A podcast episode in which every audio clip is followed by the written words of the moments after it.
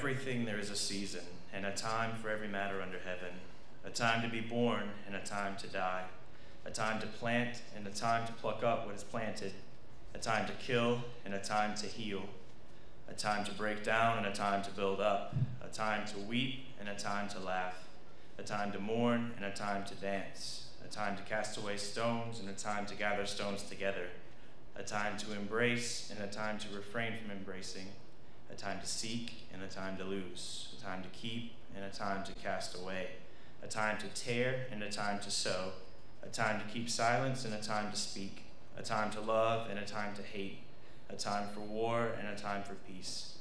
What gain has the worker from his toil? I have seen the business that God has given to the children of man to be busy with. He has made everything beautiful in its time. Also, he has put eternity into man's heart, yet so that he cannot find out what God has done from the beginning to the end. I perceive that there is nothing better for them than to be joyful and to do good as long as they live. Also, that everyone should eat and drink and take pleasure in all his toil. This is God's gift to man. I perceive that whatever God does endures forever. Nothing can be added to it, nor anything taken from it. God has done it so that people fear before him.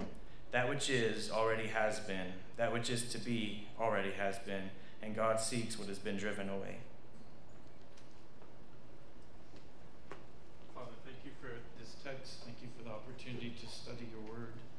Pray now for your grace to not only listen to this word, but to desire what you say, to trust that you are sovereign and you know what's right, and that you order the seasons of our lives.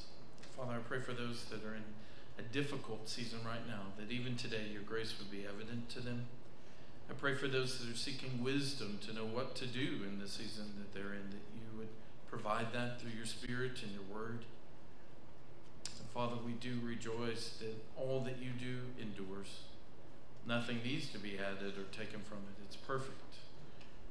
And Father, we are grateful that the work that you have done for us in Christ will remain forever. There is no threat to that. I pray now that you would use your word in our lives, as always, not just to inform us, but to transform us, to change us, we would live what you show us in your word. In Jesus' name we pray. Amen. We've been walking through the uh, book of Ecclesiastes, and today we pick up in chapter 3, uh, verses 1 through 15. Let me make sure I know. Screen. Check, check, check. Joy of technology, huh? A time for technology and a time without.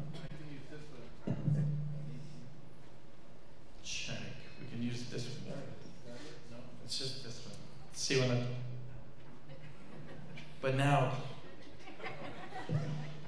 there's a time and there's. So, all right. By way of review, for uh, the five of us that are here this morning, we are grateful for our Memorial Day crowd.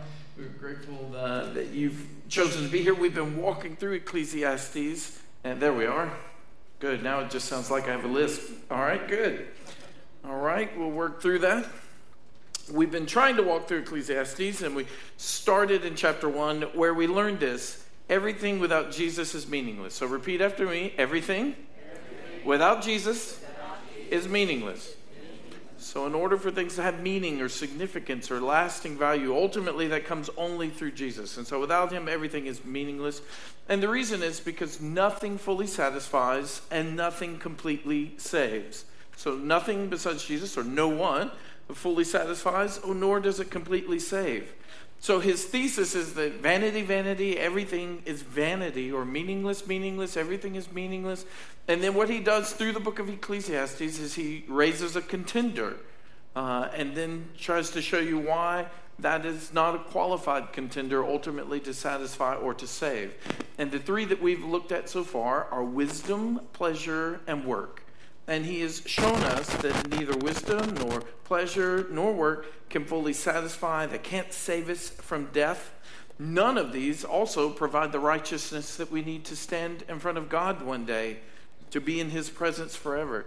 So through them, there's no lasting gain. That's what he wants to know. What can we gain under the sun? And even through these that are really good wisdom, pleasure, work there's still no righteousness and no lasting value. And one of the things that we've seen is that wisdom and pleasure and work, they're gifts that are intended to further our joy in God, but not just in themselves. They were meant to be means and not ends. And of course, we said last week that we need to stop expecting from gifts what only the giver can provide. Today, dun, dun, dun, he raises up a new challenger, a new contender, and it's the contender of time or the seasons of life. But as he has shown with wisdom and pleasure and work, he's going to show again why even the different seasons of life or time fail to satisfy or to completely save, that they fall short, and so they themselves do not provide lasting gain. So in chapter one, everything is meaningless. In chapter two, the American dream is meaningless without Jesus. And now in chapter three, even time itself is meaningless without Jesus. Difficult seasons would just be arbitrary without Jesus doing something in them. They would just be dreadful and miserable. And so, what he wants to do is to, to show us where meaning is to be found, and that's in the Lord, and we'll get there. But one question I want to ask is uh, sort of review and application. How is what we are learning impacting how we're living? How is what we are learning impacting how we are living? So, one question I would ask what, if anything, is different about our lives since starting our study in Ecclesiastes or hearing Kevin's sermon from Hebrews about not neglecting so great a salvation or the, the Mother's Day sermon of finding our ultimate identity in Christ? What, if anything, in our life is different after encountering God's Word in these texts and in these passages? Is there any way we've taken the gifts from God and made them into little gods, but we've repented of that, and now uh, it's impacted our week? In what ways this week did we respond with gratitude to God for the gifts He gave us rather than just enjoying the gifts? And then when we left off last week, what we saw is the one who pleases God gets everything but the one who does not please God will lose everything. So those in Christ will be given all, will have everything, but those who are not in Christ will lose all and will have nothing. Surely that prompted a conversation in our lives this week, right? Surely we were gripped with gospel urgency to tell someone, once again, the good news of Christ. What I'm praying is that God would grant every grace we need so that what we learn impacts how we live receiving the word in this room on Sundays was never meant to be an end in itself, but it was meant to be a means to the end of us living the word, the word echoing throughout our week and being evident in our lives. So even as we start today, just, just asking, is what we are learning impacting our lives? Is what we pray that we would be transformed and not just informed? Is there any way God's already used Ecclesiastes in that, or Ephesians, or Hebrews? With that being said, before we jump into chapter 3, I want to give you a picture, in a sense, of chapter 3. And I need four volunteers. I'd actually love if we could get maybe two students versus two adults in this. Uh, so, any volunteers? All right, well, there's Arabella, of course, raise her. Is there another student who wants to? Uh, I mean, more of a youth. Thank you, Maisie. Is there more of a youth? Look at all the initiative. Look at all the initiative. Anyone? Any youth? Where are youth? It's someone. All right. Ben. Good. Benjamin's still a youth. Well, through this summer, yeah, we'll take it. All right. Two adults. Two adults that would volunteer. These should be easier to find, right? Yes. All right, Jordan. Come on, Jordan. All right. Someone else. Good, Susan. All right. Uh, Jordan and Benjamin, if you guys will grab that table and just move it right up here. And then uh, Benjamin and Arabella are going to be on team, and then Jordan and Susan are going to be on the team. You just pick a bag at either end. You guys, yeah, good. Just move this here. All right, I'm going to give you 80 seconds, and look, I'll ruin the surprise. It's a puzzle, in case you can't tell that from the bags. And I know that you guys can't see that out there. I'm going to give you guys, there's 100 pieces in there. I'm going to give you 80 seconds. That seems fair uh, to try to put as many pieces of these puzzles together as you can, all right? Uh, Susan's already got a good strategy. She opened the bag. Some would call that cheating, but Susan, it was opportune. That's right. Do they have to fit perfect? Or...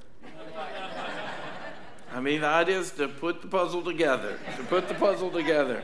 We're not going for who is it? Picasso that has all the jigsaw jacked up pictures, the paintings that don't make sense. Let's not do Picasso today. All right, I'll give you 80 seconds. On your mark, get set, go. Let's see how they do. And in order to help them, I'll just provide some background music.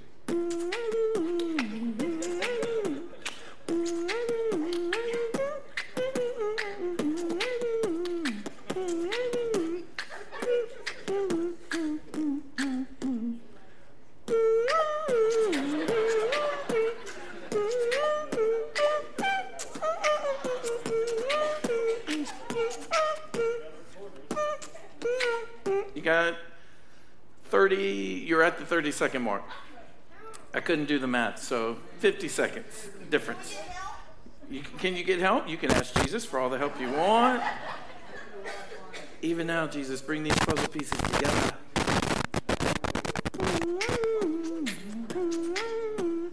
Or maybe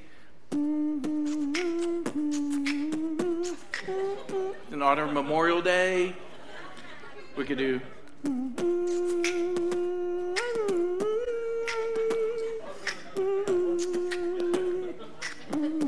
You're going to remember from this sermon is remember the time he beatboxed through the whole sermon? Yes.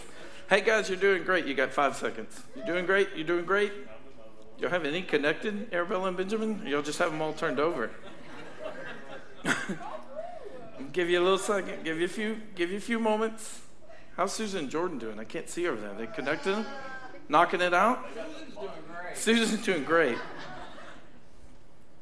All right, I'm gonna give you 10 seconds. Let's count it down, everybody. 10, 9, 8, 7, 6, 5, 4, 3, 2, 1. All right, stop. Count how many pieces you have uh, connected together there. Well, let, let, uh, let me rephrase that. Count the number of pieces that go together that you have connected together. and th- those two, all right? I don't know if this one does. All right. Well, uh, it looks a little shady. All right. But we'll be gracious today. All right. What about you guys? How many did y'all have? We got eight. Eight. All right. In 80, like that was actually more like 100 seconds. Actually, it was a minute and 49 seconds. Felt like eternity. But uh, uh, so you guys had eight, and you guys had five. You guys at least you did a good job of getting them over. Let me ask you a couple questions. Then, as a means of following up here, was it difficult since you didn't even know what the picture was? Was there any difficulty in that? All right. You could tell it was Star Wars. Good. There, there's a Star Wars, and this one is. Spider Man and Iron Man, right? Just as the Lord would ordain this morning. All right, so one was Star Wars, one was uh, Spider Man or Iron Man. All right, did you get to decide which pieces fit best together? No, why not? Why didn't you get to decide which pieces went best together? What's that? All right, they've already planned to go together. Someone else planned and cut the pieces and designed. All right. How did you decide which pieces to use first? What was your strategy, Susan? Yeah. Yeah, looking for the corners. Any other strategy, Jordan? Man. I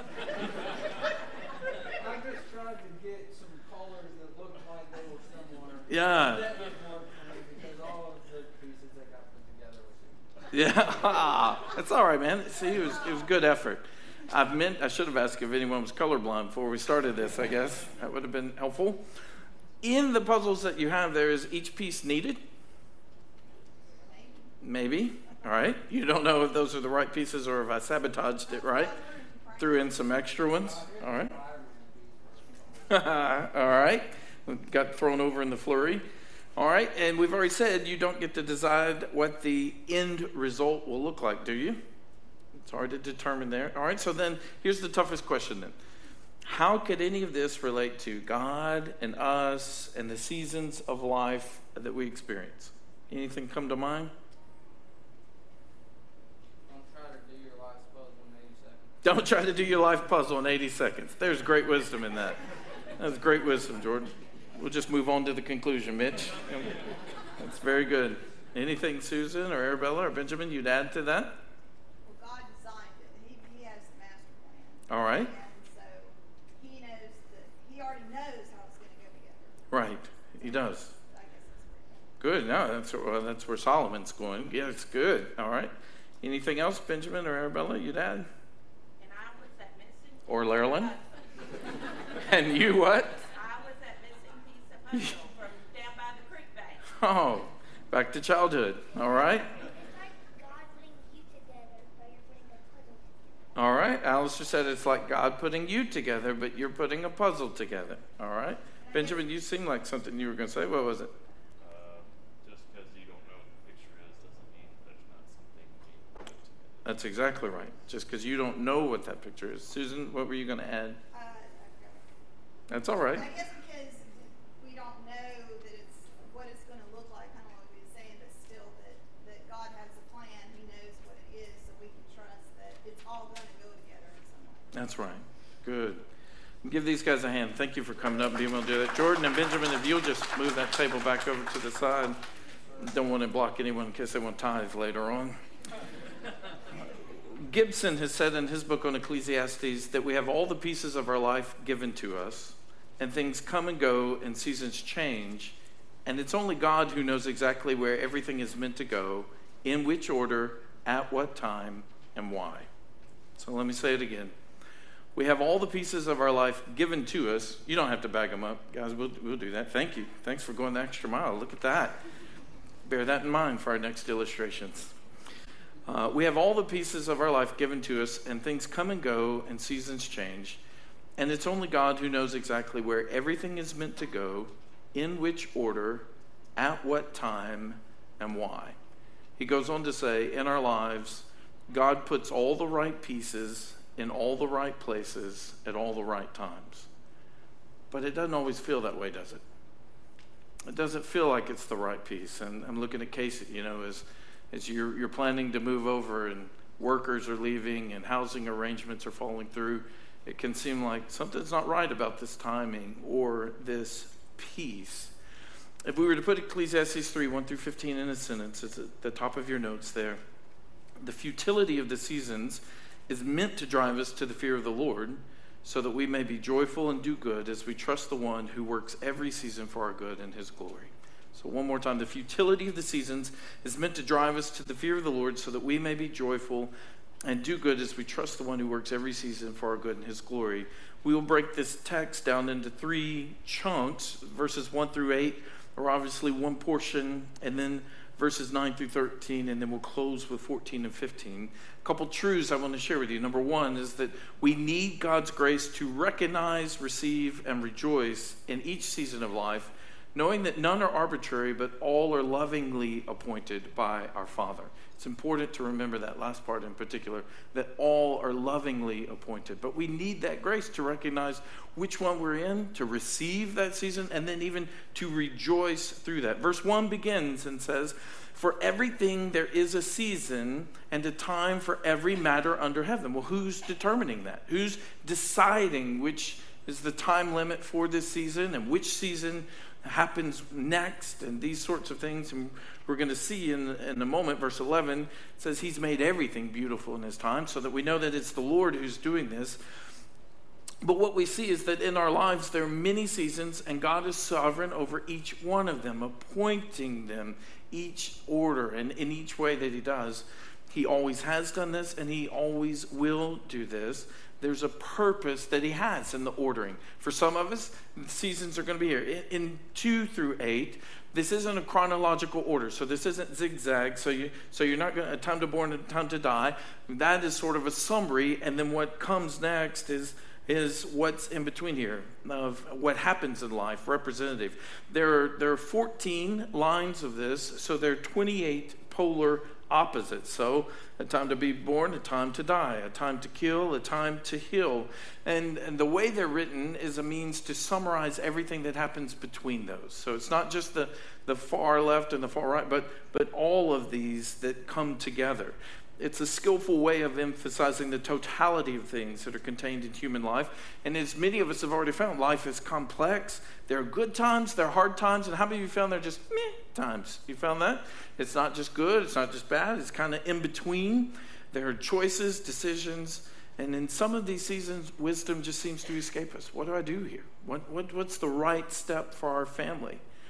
But in every one of these, God has appointed them and they have a purpose. So, what we need then is the grace to recognize what season we're in. When Tara and I got married, we got married in May of 2003. And we spent our first summer working centrifuge, just what every couple longs to do. And, and we got to spend the whole, our whole first summer together in the new men's dorm at Mississippi College. Special, right? You get to push those bunk beds together. And uh, one day we were playing a, a staff softball game against uh, one of the churches. And, and I looked, and Tara had put the softball glove on her right hand. And I remember asking her, I said, uh, Do you, do you, what, do you, which hand do you throw with? And she said, My right hand. And I'm looking, and the glove is on her right hand. And I said, "Have you done this before?" She said, "No, I've never, I've never caught with a glove. I just figured I'm right-handed. I put it on my right hand, you know." And uh, but here's the crazy thing: she ended up finding a glove for her left hand, and she caught a line drive, and she woo! It was a moment of celebration, right? Uh, and the thing is, she'd never played softball before. She'd never had the glove on. Uh, she she did have some friendships with baseball players, Madison, and uh, and I remember one of the first times I actually came to Tupelo, we got to see one of her ex boyfriends playing baseball on TV while I watched it on the couch. It was a, a good moment. See different seasons of life, and so. I remember she, in all of that though, she'd never put uh, a glove on. She didn't know what to do in, in that experience. This week, we were out at Ballard Park on Thursday, and we were supposed to have uh, baseball games, but it was lightning everywhere, you know. And uh, the difference between knowledge and wisdom is this knowledge says it's lightning, wisdom says let's get out of it, right? And so I'm amazed because there were like all these parents and baseball just standing on the fields while lightning is coming down. We canceled our six year old game. It didn't matter what Park and Rec was going to do, we were canceling that game. Uh, and, and then uh, we, uh, fortunately, they called off the seven o'clock game after people were running around everywhere. I was like, man, it's, it's just not that hard there's a difference in knowing we play ball when there's sunshine versus we play ball in a lightning storm, right? That this weekend there's a storm coming in the Gulf. How many of you would know that there's a different day at the beach when it's cloudless and beautiful versus when there's a hurricane coming for you? That we react different ways in different seasons. Eswine has written a book on Ecclesiastes, and one of the pictures he gives in helping understand the seasons are farmers. And he says a farmer has to know when it's time to harvest and when it's time to plant. And you can't get these reversed. Proverbs 10 says, He who gathers in summer is prudent son, but he who sleeps in harvest is a son who brings shame. And one of the things that S. Eswine notes is that the farmer may think, feel, or even desire otherwise. Have you ever been in a season and you wished it wasn't that season? Ever been in that season and you're like, this is not what I want to do in this season? So the farmer may think and feel and desire otherwise, but the planting season comes and goes, and the plow doesn't move without the farmer's hand. So he may feel otherwise, but there are responsibilities that he has in the season that God has ordained for him to do it. We desperately need God's grace to know when to let go and when to embrace. You see in 2 through 8, it says a time to be born, a time to die, but then a time to plant, a time to pluck up, a time to kill, a time to heal, a time to break down, a time to build up, a time to weep, and a time to laugh. We need to know, as it says, when, when do we search and when do we count it as lost? When, when do we weep and when do we laugh? We can be harmful by saying something, and we can be harmful by being silent. Or we could be helpful by saying something or helpful by being silent. And we need God's grace to recognize which one of these do I need to do? Which season is this? Is this a time to speak up or a time to hold back? Is this a, a time to look and search or is it a, a time to let go? Is it a time to embrace or a time not to do that? And we need His grace. We also need His grace not to expect from others what God is not empowering them to do. How many times have we given counsel to someone else? Oh, you should say something. But God may not have them say something at the point. Oh, you should do this. But that may not be what God is doing. We have to be careful of not trying to be experts uh, for others in their different seasons of life. Think about Job's counselors, right? Those were some busters. theologically. They, they were just busters. They, the best thing they did is when they sat silent and cried with him for seven days. When they began to try to figure it out, is where the problem became revealed. And God finally says, Who are these guys that darken counsel without knowledge? They're just, they're speaking and they don't know what they're talking about. And we don't want to do that. We not only have seasons in our lives, but we're born into seasons within our generation. Think about Memorial Day. Think about the people who lived through World War I and World War II and the Korean War and Vietnam and even uh, Desert Storm in Iraq. They didn't choose to be born in those seasons. They didn't choose to be born in the time that was raging. Also, we have different seasons in our life, but we're also in different seasons of what God is doing globally in accomplishing His plan. Think back to the Old Testament. Uh, Eswine gives the example of Ruth and Naomi. They lost their husbands, they endured famine, and they were in the middle of the time of the judges. And in case you've forgotten what the time of the judges, it's when everyone did what was right in their own eyes. So they had seasons of losing their husbands, but then nationally there were famines, and then people who were doing just what was right in their own eyes. Generally, generationally, we find ourselves in seasons we would not have chosen or facing circumstances that we wish were not ours to face. But whatever is happening generationally, that's not ours to determine. We just need prayer to order in order to help us to discern what is the time. What time are we living in? Oh, how we need grace to navigate not just our journey, but also how to relate to others. One more here is that we need His grace not only to know when to do what, but how to do it. And here's the good word for you when God gives you a season, He will give you the grace to know what to do in that season, how to respond. For instance, even when we weep or we grieve, we're not to do so without hope we actually grieve with hope. So it's not just what we're to do, but how we're to do it. When we're to when we're angry, we're to be angry without what, church? Without sin is what we see in Ephesians. So in times for righteous anger, but even how that carries out. So it's not just what we're to do and when to do it, but also how to do it that God provides. So we need God's grace to recognize what season is it? What time is it in my life? And what time is it in the world in which we live? What time is it in our city? And with regard to the gospel and his kingdom and what God's doing, what time is it? Then we need his grace to receive that season. I've asked this a little bit before, but how many of you have had seasons of life, have left to your own, you would have never chosen for yourself? So different million different situations that could come that we would if we if we could have gotten away from it or not we, we wouldn't have wanted to experience that. But how many of us have found even in some of those seasons god has already shown glimmers of how he works it for his good and and and his for our good and for his glory that we're there. Has there ever been something in your life that maybe you thought was insignificant? So maybe we look at these puzzle pieces and we think, ah, it's not a big deal. It's not even Spider Man's face. It's just like the sky, all right? And then we look at that piece and be like, oh, what a piece. I got to spend time on this little thing, right? And so there are times in our lives that something seems insignificant only to find later that God uses it in a very significant way in our life. And it's where we trust His ordering and we don't rely on our own understanding to really know which of these uh, that he's doing or how he will use it. In the list, the preacher provides items that could be both painful and full of pleasure. And if given our rathers, uh, we would avoid pain. I shared with the elders, I woke up this morning at 2.30 with a cramp in my thigh.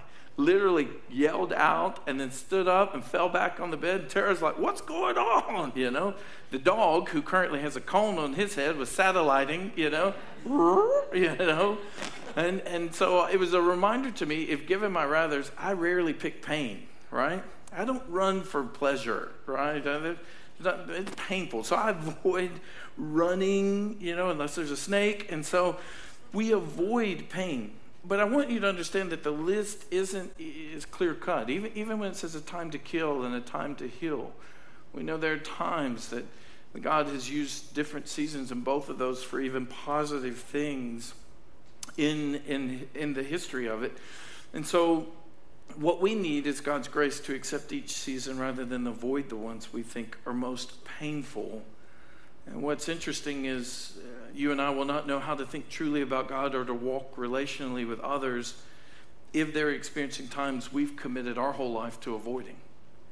So it's tough to come alongside people who are in difficult seasons if we've committed, I don't want to walk through that season, God. I'm not going to receive this season. I'm going to reject this season. And so then ultimately, and with regard even to our sanctification, you'll see in a little bit that it's not helpful to avoid these, it's more harmful. So we need His grace to recognize and receive each season so we will not be resisting what God is using to draw us closer to Himself and conform us further to the image of Christ. I've shared with you before about John Paton, who went to work in the New Hebrides Islands, and, and there he was among cannibals. His wife gave birth to their baby boy, and she died, and he buried her with his bare hands. He dug her grave with his bare hands. Two weeks later, the baby boy that was born would die, and he would bury that baby with his bare hands. Sometime after that, he'd actually be avoiding the cannibals, and he was up in a tree. And he was just reflecting on all of these experiences. And John Paton wrote in his journal later on that Christ met him in that tree that night. And he said he would not change all of the experiences and all of the pain for what God did in his life in that night and in that moment. And this is where you and I need to come to trust the Lord that He knows what He's doing, even in the pain, even in the pain, even though we might be prone to want just the pleasurable seasons. He uses the pain in a way that the pleasure won't be used in our lives. Knowing He's in charge, though, doesn't doesn't mean that these seasons aren't frustrating we just have to learn to trust. And it's because of two things that, that Susan even said and that the puzzle points to. Number one is this God has already determined the picture, and the picture is Jesus. God is conforming us to the image of Christ. That's what we see in Romans 8. So he's already determined what the picture is, and you and I can actually know what that picture is. And every time you see Jesus in the text, this is what we're being conformed to. So we're not lost without a picture. We know what the picture is. And so he's determined the picture. Number two, he determines the pieces he uses to produce in that picture, to produce Christ in and through us. And he may use seasons in my life that you never experience. And you may experience times and seasons that I never experience. But he orders them perfectly for the picture that he's producing of Jesus in and through us. As Susan said, there's another architect, there's one who has the blueprint, and that's the Lord. I think I put, put the quote from Philip Ryken in there for you, but being in the right place at God's time instead of the wrong place on our own schedule is always best for us. Rather than insisting on having everything run according to our own schedule, we need to learn to trust God's timetable. We need His grace to be content with knowing the when and the what for each season and trusting that God knows the why. So, wherever we find ourselves, we're, we're praying, God, we need grace to recognize this we need grace to receive this because if we are all honest, there's seasons we've walked through that we would not want. We would reject, and then doing that, we work against God. We resist, we push back rather than accepting the grace we need to walk through it, which gets us to another need. We need God's grace to rejoice in each season. And I put four reasons why. Number one, even our pain has a purpose. Number two, all of our trouble is temporary. It's all temporary. Three, all that is good that we love is going to be greater. There's going to be greater experiences. And then four, whatever season we're in, Jesus is with us. He's with us. And not just with us, but for us. He doesn't just leave us in the seasons of delight, He's with us in the seasons of dread and difficulty. He's there with us. But we get to verse 9 and we see ultimately the futility of the seasons. They. Um, Stephen Hawking was buried, the pronounced atheist. Did you know that Ecclesiastes 3 1 through 8 was read at his funeral? He pronounced atheist against God, all of these things, and even the afterlife. And I found that strange. The guy who played him in the movie about his life actually read Ecclesiastes 3 1 through 8. And you'll see that often, but what you don't see is they move on to verse 9. And what verse 9 says is, What gain has the worker from his toil? What Solomon does is he comes back to the same question he's been asking. He says, We have all of these seasons. What do we have to show for it? We have all of these seasons, and, and what's there? And what we need to remember is We also need God's grace to understand the seasons are not arbitrary, but neither are they adequate in themselves to provide the long term gain. That's what he's doing.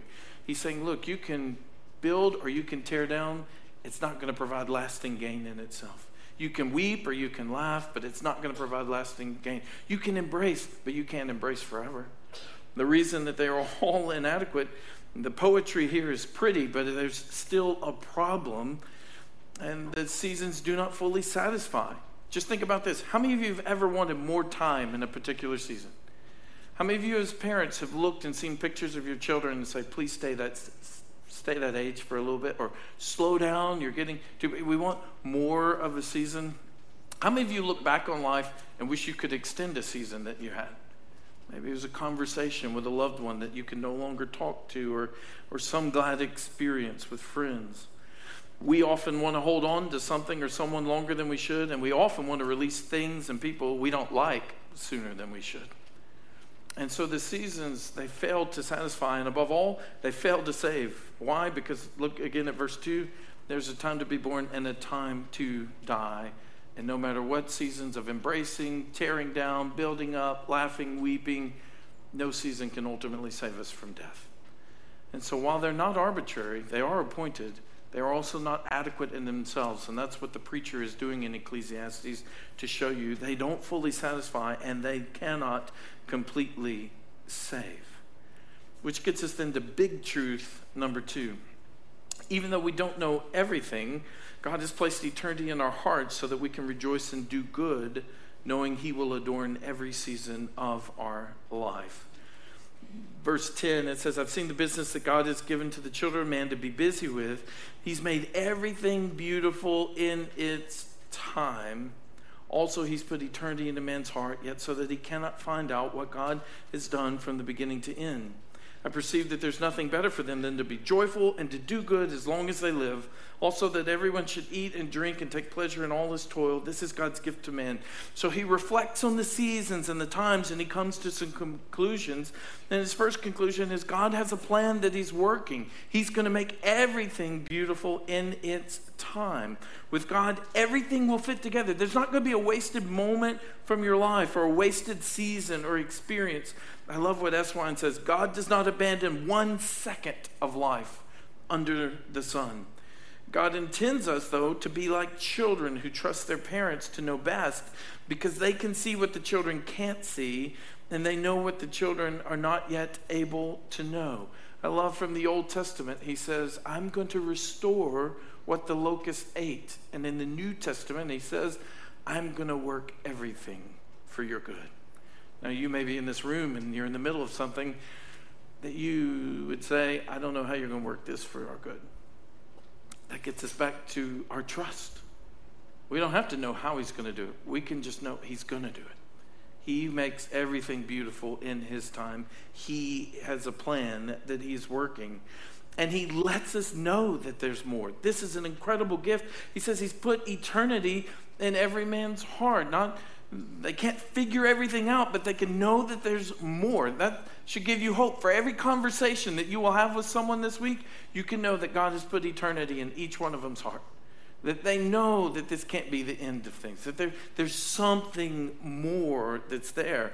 As Gibson says in your notes there, the times of our lives are not the only times there are. And I loved what Ryken says that God has a complete view. All we have is a point of view. And what verse 11 reminds us is He's God and we're not. We constantly have to be brought to that. He is God and we are not. And so while we look around in our limited perspective, He's the Ancient of Days and He has all the perspective. And so He knows what He's ordering. C.S. Lewis says, If I find in myself a desire which no experience in this world can satisfy, the most probable explanation is that I was made for another world.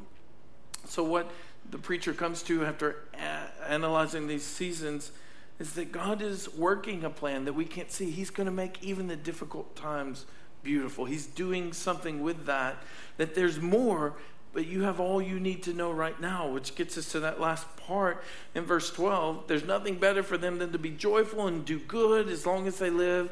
Everyone should eat and drink and take pleasure in all his toil. This is God's gift to man. And so here's what we need to know and do now. We need to remain faithful with what we know and not worry about what we do not know. We trust that to the Lord. So he says, Be joyful, to take joy. Did you do that this week? Were you joyful? Did you take joy in the Lord? Did you rejoice in the Lord? Did you do good to anyone? Did you do good to anyone in your family? Did you do good to all those with whom you came in contact? Galatians 6 let us do good to everyone, especially the, the household of the saints. That we should do good, that this is what God's given us. He says, Eat, drink, take pleasure, because these are gifts from God. And what you and I need to do is to drink deeply of these moments because they don't last forever. Enjoy everything that's happening around you as part of the loving plan of our Heavenly Father. 1 Thessalonians 5 16 through 18. Be joyful always, pray continuously, and in all circumstances give thanks because it's God's will for you in Christ Jesus. We sat yesterday afternoon in, in Granddaddy and Riri's backyard, and Granddaddy remarked how he loved it. He loved having the grandchildren swimming. He grilled hot dogs. He just loved that moment. He loved watching LSU win a baseball game. He, he wanted to bask in that moment. He hopes they beat Ole Miss today. Uh, but I, I, I remember I was struck by what he said, and partly because of Ecclesiastes 3, because you know why it's important to embrace and enjoy that moment? Because that moment won't be repeated this afternoon. That moment won't be repeated again. That was a moment. And what the, the author is telling us God is in charge of all the big picture things. And whatever He's doing, we want to rejoice through each season of life and embrace it. And while we're here, let's be joyful, let's do good, eat, drink, enjoy life, because these are gifts from God. They weren't meant to replace God, they were meant to fuel our rejoicing in Him. Which gets us to the last two verses the futility of the seasons is meant to lead us to the adoration and fear of the Lord. That's exactly what Mitch has led us through in the songs that we've sung today. That you are God. Where was I when the stars rang out?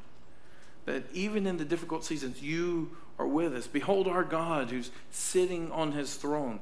All of this is meant to drive us to the thought that we are not God, but He is. And verse 14 and 15 say, I perceive that whatever God does endures forever.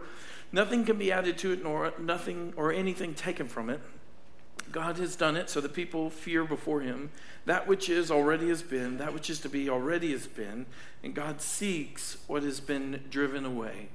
God's work is permanent, his work is perfect, and his work has a purpose. His work is permanent, and what you and I can rejoice is what I prayed. His work in Christ will never be undone. He says, I perceive that whatever God does endures forever. What you and I do will not necessarily endure forever. Sometimes we have to start over each week because it didn't even endure to the next week. But what God does lasts forever, and of most significance, the work that He's done for Christ will last forever. His work is perfect. Nothing needs to be added to it. Nothing needs to be taken away from it. He doesn't need a supervisor coming around and saying, Well, have you done this a little better? Or have you taken your time here? Or let me give you this suggestion. God needs no suggestions. And let me help you with this God needs no suggestions about the seasons He walks you through. He doesn't need our counsel, He needs our confidence in Him. He doesn't need our temper tantrum, He needs our trust that He knows what He's doing. His work endures forever, and nothing has to be added or taken from it and it has a purpose. God has done it so that, you want to circle so that, verse 14, that people fear before him. The wisdom literature in the Old Testament reminds us that the fear of God is the beginning of wisdom and knowledge. That this is what we're brought to, to be reminded of who he is, a reverent recognition of him, and it leads us to trust him and rejoice in his gifts.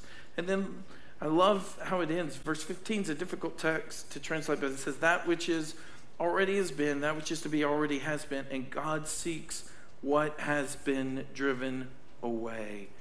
God's going to make everything beautiful, including things past that now seem lost or broken in your life. There's some things that seem lost or broken, and man, uh, it's gone. It says he seeks what's been driven away. What is past may be past, but what is past is not forgotten to God. And because He's in charge and lives forever, one day all will be well. Every single thing that happens will have its day in court. I want to close by reminding you one day Jesus came into our world in the fullness of time. It was a right season in which God sent Jesus. And these seasons that you see here, he experienced them. There was a time for him to take on flesh, to be born. There was a time for him to heal the sick. There was a time for him to build up and a time for him to tear down some of the long held structures of man, not of God. There was a time for him to laugh with sinners.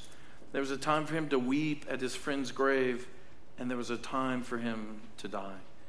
And this is why it's so comforting for us that we have a high priest who doesn't have a clue about what time it is, who doesn't have a clue about what he knows very well what it's like to walk through difficult seasons and what it's like to walk through rejoicing and joyful and peaceful seasons. And his promise is though he walked through some of the most difficult seasons alone, he will never let you do it. Isn't that incredible? Though he faced these difficult seasons, being abandoned by his friends and even abandoned by the Father, he will not abandon us. I love what Bridges says I've found more in Christ than I ever expected to want. I found more in him than I ever expected to want. I want to close. There's a quote from Thomas Boston I put in your notes there. Each generation has its work assigned by the sovereign Lord, and each person in the generation has his also. And now is our time. We could not be useful in the generations went before us, for them we were not.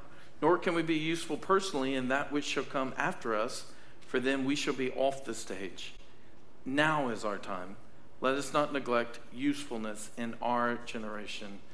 And I wrote in an email to you this week, but I hope that you and I will seize the time God gives this summer. I hope you have spiritual goals for you, for your family, and even for this faith family. I hope that we seize the time that we have together. We're sending Casey and Cassie out, which is one more reminder we will not always be the church at Trace, Tra- uh, Trace Crossing, that it's constantly in change. And so we want to embrace each time the Lord gives us together in this moment right now. I also want to remind you those you'll see this week, maybe you're going to a Memorial Day barbecue tomorrow, maybe you'll be with family or friends for those who are in, who, for those who are not in Christ, one day they will be plucked up, and one day they will be broken down.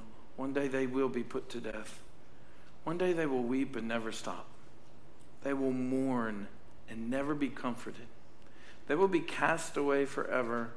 They will be lost. And I pray that we're always gripped by that. There's a season that will come for those that are in Christ that will have no end. And so I pray God grants us the courage and the boldness to speak the gospel with those we come in contact to this week. How do we respond to this text? I've listed it there for you in your notes. First of all, we want to say with the psalmist in Psalm 31, verse 15, My times are in your hand. Would you read that with me? Let's just read that portion together. My times are in your hand. One more time. My times are in your hand. Whatever season you walked into this room with, your times are in His hand. I hope that we will trust God and be confident His plan is for our good.